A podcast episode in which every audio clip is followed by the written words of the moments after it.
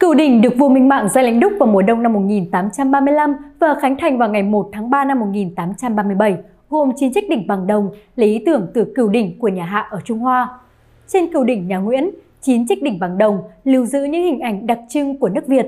Nhiều loài cây gỗ quý đã được tái hiện một cách rất sống động. Trong số TGM History này, hãy cùng đi khám phá xem đó là những cây gỗ quý nào nhé!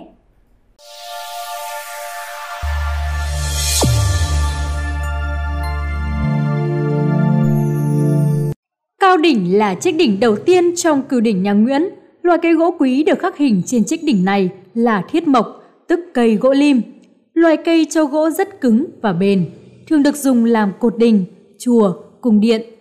Một loài cây gỗ quý khác xuất hiện trên cao đỉnh là trầm hương, tức cây trầm hương. Gỗ trầm hương có mùi thơm rất quyến rũ, là sản vật nổi tiếng của nước Việt xưa. Ngoài ra, cao đỉnh còn có hình tượng bà la mật, nghĩa là cây mít.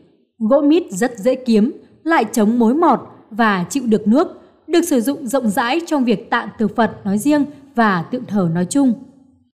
Nhân đỉnh, chiếc đỉnh thứ hai trong cửu đỉnh có hình tượng ngô đồng, nghĩa là cây ngô đồng, loài cây được trồng khá nhiều ở Huế. Gỗ ngô đồng có tính chuyển âm tốt, được dùng để chế tạo một số loại nhạc cụ truyền thống phương Đông như thất huyền cầm hay đàn tranh, tiêu vĩ cầm. Ngoài ra, gỗ ngô đồng còn được dùng đóng một số đồ gia dụng nhỏ khác. Trong văn hóa Đông Á, cây ngô đồng có hình ảnh thiêng liêng rất quan trọng. Nó được tương truyền là nơi ở mà Phượng Hoàng ưa thích. Loại cây gỗ thứ hai xuất hiện trên nhân đỉnh là kỳ nam, tức cây gỗ kỳ nam. Đây là loại cây cho thứ trầm hương phẩm chất cao nhất, được xem là một loại sản vật đứng đầu trong bảng danh sách các loại gỗ quý hiếm của nước Việt.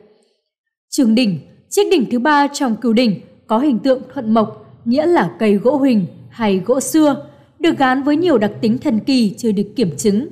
Gỗ xưa là loại gỗ đắt đỏ bậc nhất trên thị trường gỗ quý ngày nay. Trên trường đỉnh còn có hình tượng an la là cây xoài. Không chỉ trồng để ăn trái, cây xoài cũng được dùng để lấy gỗ. Về phần bên trong, gỗ xoài đa phần có màu trắng vàng, một số ít có màu nâu nhạt. Gỗ không phân biệt rõ rác lõi, chất mịn, mặt gỗ trung bình, thớ thẳng ít bị cong vênh hay mối mọt. Ngoài ra, còn có nhiều loại gỗ xoài và mỗi loại đều có sự khác biệt đôi chút về màu sắc.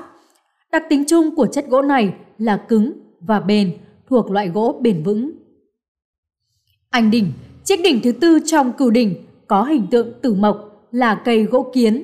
Loài cây được sử dụng để sản xuất sơn cánh kiến, một nguyên liệu quý dùng để quét lên gỗ nhằm tạo độ bóng và tăng độ bền.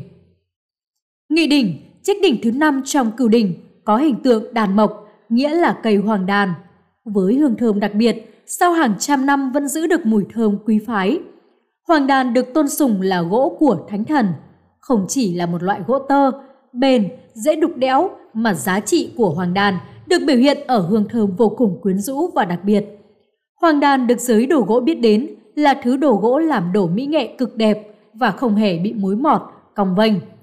Một nguyên nhân nữa làm nên giá trị của những món đồ làm từ loại gỗ này là sau một thời gian, chúng được phủ một lớp bụi mỏng trắng như tuyết do chứa một hàm lượng tinh dầu lớn, thường được dùng làm tượng thần, Phật hoặc các đồ dùng sang trọng. Loài cây gỗ thứ hai trên nhị đỉnh là quế, tức cây quế. Loài cây được trồng để khai thác vỏ và thân gỗ với nhiều công dụng như làm gia vị, dược liệu, đồ gỗ mỹ nghệ.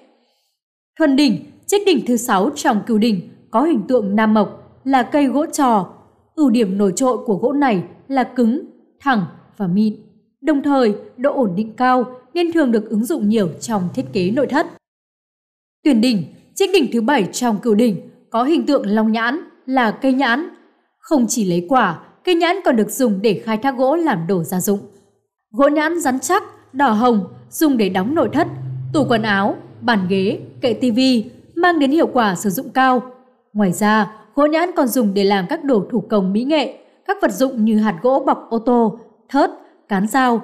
Gỗ nhãn bền chắc, ít bị cong vênh, hư hại trong quá trình sử dụng, mang đến hiệu quả sử dụng cao.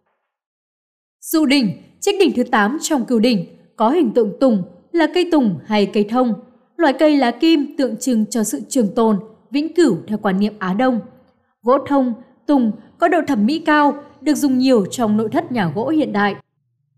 Huyền đỉnh, chiếc đỉnh cuối cùng trong cửu đỉnh, có hình tượng ngũ diệp lan, nghĩa là cây ngọc lan. Loài cây thân gỗ thường được trồng lấy bóng mát, có hoa rất thơm. Gỗ ngọc lan có màu nâu, cứng và đẹp, có thể đánh bóng rất láng, là loại gỗ được ưa chuộng trong sản xuất đồ nội thất.